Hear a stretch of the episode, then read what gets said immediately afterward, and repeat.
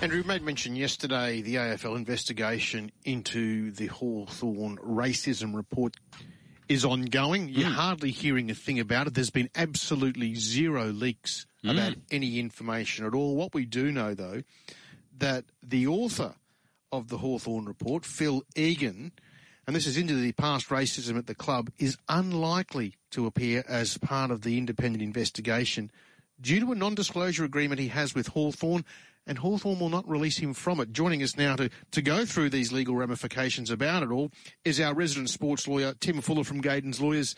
Tim, good morning. Hey, Paul, how are you? Very well, thank you, uh, Phil. So just going, sorry, Phil, I've got Phil Egan on, on my mind here. Tim, my apologies. He was the, the author of it, Phil Egan, into this racism report. Now, he can't give evidence to the AFL because he has this agreement with Hawthorn. Now, they say they will not allow him to, to get out of that non-disclosure. So he can turn up and say how the report was formulated, but he can't give any information about it. No, and, he, he's been pretty um, he's been pretty forthright, Paul. He's, he's he's stated that, or at least been reported that he says that the document is actually silencing him. So that's pretty pretty dramatic.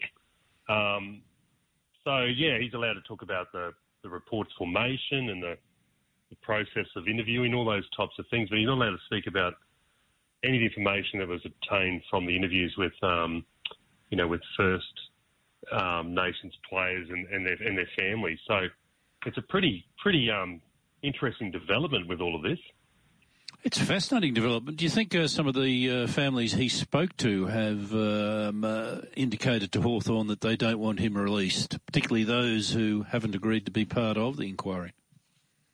Yeah, Andrew, it's really it's really interesting because like nobody really knows much about no, you know, this um, investigation inquiry, like like the, the terms of reference. Um, you know, obviously we know that he's spoken to families and, and former players, um, and there's been information that's come out from that in relation to alleged racism. But you know, you can compare it to the Do Better report that came from Collingwood, and and that was you know completely different. Um, it didn't really address you know allegations of racism. What it really looked at there was you know the the processes and and the systems they had in place for reporting racism, and and from that, you know, the report, as the name would suggest, was we need to do better, and possibly the sport, like the AFL, needs to do better. But this, you know, this investigation and ultimately what comes out from this has sort of been like, you know, there's been leaks here and, and dribs and drabs, you know, here, and it's all around, you know, allegations of racism, but not necessarily as to what the club's going to do. And I think that's probably what's really frustrating Phil Egan is that he would um, like to talk about, you know, some of the recommend, recommendations maybe that um, he has made or that the club should make. But at the moment, um, as he says, it, it's the, the NDA, the non-disclosure agreement, is effectively silencing him. And another thing here, Tim, as you said, this was not a report. It was a welfare check. And that's what it seems as though Hawthorn are coming back to all the time. It wasn't a report about racism at the club. It was just a welfare check about our First Nation players. Yeah, well, um, and I suppose, like, you know, with that welfare check, we've, we've seen, obviously, the AFL reasonably promptly, you know, take action with their independent investigation. So that inquiry is, you know, broader and it's into allegations of racism at the club between, I think it was 2008 to, to anyway to 16 during that period of time. Um, so that's a more, you know, broader, you know, inquiry.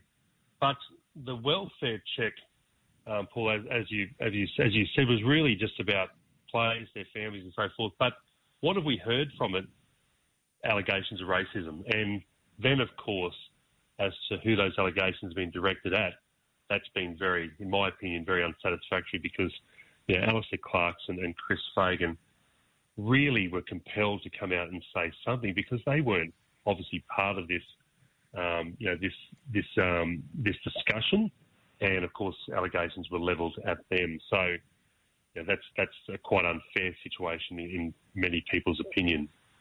Well, I think so. Uh, you'd have to say, uh, Tim, that the only sort of public uh, goings on that we've become aware of in relation to the whole things is the allegations against uh, Clarkson and Fagan. Everything else has been behind closed doors, which is not a satisfactory state of events. And uh, even when they get to have a uh, a decision, if I can call it that, um, I'd be interested to know how much of it's redacted, or how much is it available, how much will they talk about the evidence given, will they just give a conclusion? Um, even the way the the results are published is going to be interesting. Absolutely, Andrew. And, and look, and what what is Phil Egan um, trying to do? He's trying to talk to the AFL. So the AFL institute their own investigation. He wants to be part of that, but he's obviously prevented, you know, due to this non-disclosure agreement. So then, what does he do? He says to the AFL, "Well, because of this agreement um, and because of like you know legal issues, can you indemnify me against any costs that might flow from talking about this report? And then what does the AFL do? They refuse him. Mm. I mean, what, what is what is happening here? Are we trying to get to the bottom of you know what's come out in the press in relation to serious and and you know horrible um, you know allegations of racism? Phil Egan seems to be wanting to contribute to you know to the um, the investigation of the AFL, and they're not you know, going to support you know, his request of releasing from this um, this agreement. So we've got a stalemate, and I think most people out there would see this as pretty unsatisfactory. From a legal point of view, with the AFL uh, uh, not agreeing to indemnify Phil Egan, it, does that come as a surprise? Do you think most organisations usually would do that? Well, I think the, I think context here, Paul, is probably pretty important. It's, it's just the fact that they then launched an independent inquiry, you know, into more broader issues, but also, of course, at the club, you know, at Hawthorn. And, you know, we've got the author um, who was obviously engaged by the club, who's wanting to talk not just about the, the formation of, um, you know, the, the, the, interviews and the processes and so forth, but wanting to talk about, um, you know, what what um, information was obtained from the interviews but they're not, you know, um, allowing him to do that and not supporting him. So it's just, I just think it's a bit, you know, mystifying because the AFL, you know, it's, look, it's a bad look for the game and it's a bad look for the AFL, but yeah, the AFL does deserve a lot of credit for like, you know, being one of the, well, the first sport, to be quite honest, you know, to put in, um, you know, like a vilification policy and they've changed their rules in relation to, um, their vilification rules. So they've been really proactive. But on, this occasion, it doesn't seem to be, does it? This is an AFL investigation. If this was to go before a court, would he be then compelled to give evidence? Is that right? Not necessarily. Um, well, it depends because like there, there's quite you know um, strong rules within sport these days where you know when it comes to like things like you know disclosure notices and, and things like that, you know, are a person um, who's providing information, um, you know, can be protected against self-incrimination. So that's not necessarily the case.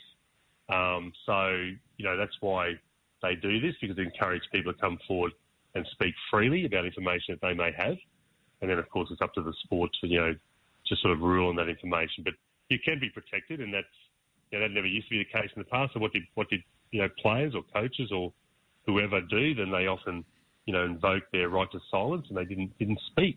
Um, but that's that's you know very different these days. Geez, whoever drafted this non-disclosure agreement, if they'd done the one for Prince Andrew, might have saved him a lot of trouble, actually. Because this one appears watertight as opposed to his. Oh, he's, try, yeah, he's trying to get out of his, isn't he? There's a, there's a bit of wriggle room there. For, so that's a low blow, right? Putting our Prince in on this.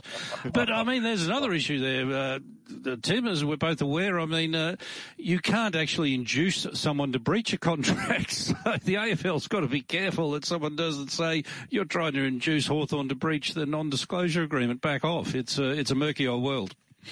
Yeah, yeah. Look, and, and look, um, you know, I think I think the whole you know scenario from you know the Hawthorn you know inquiry through to the AFL investigation, and probably the biggest thing is that you know the public, you know the fans, you know don't know much about this. I mean, like they don't know the terms of reference. No, they don't really know. They do know that there's been an independent panel appointed, you know, conducting inquiry allegations at the club But apart from that, I mean, that's and that's taken time, and that obviously impacts on, for example, Gil McLachlan's role. Like you know, he's now looking to stay till April. So look, it's all it's all it's all um, involved, but it's it's it's quite messy. This I don't think this has been probably done in the best way. And it does have ramifications uh, uh, if there is found to be guilt by the investigation of the coaches that have been mentioned. They could have sanctions handed down by by then, and that will affect the Brisbane Lions.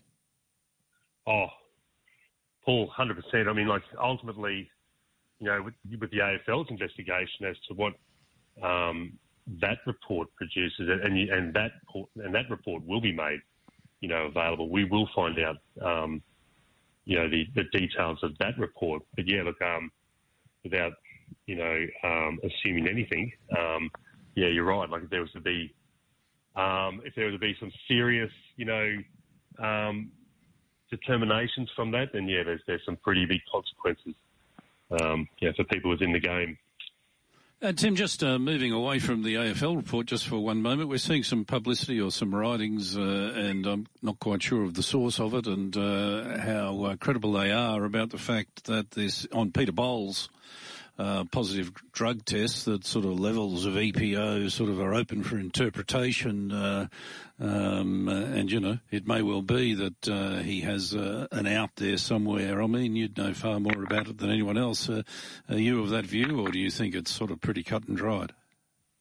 Well, I think, Andrew, like that issue that you raised in relation to like concentration levels, I think would be incumbent, um, you know, on the authorities to produce information around that because, um, you know, it's, of course, strict liability applies, and we all understand that. And so an athlete's, you know, provisionally suspended while they try to clear their name. But if that's the position of his team, that, you know, it's a low concentration level and doesn't have any performance enhancing aspect, then that should be explored further, you know, and, and that's a difficult thing for the athlete to do because he's not, you know, given, for example, the opportunity to retest his sample or or do these types of things. And you sometimes see this come up. You know, let's, let's have the sample retested.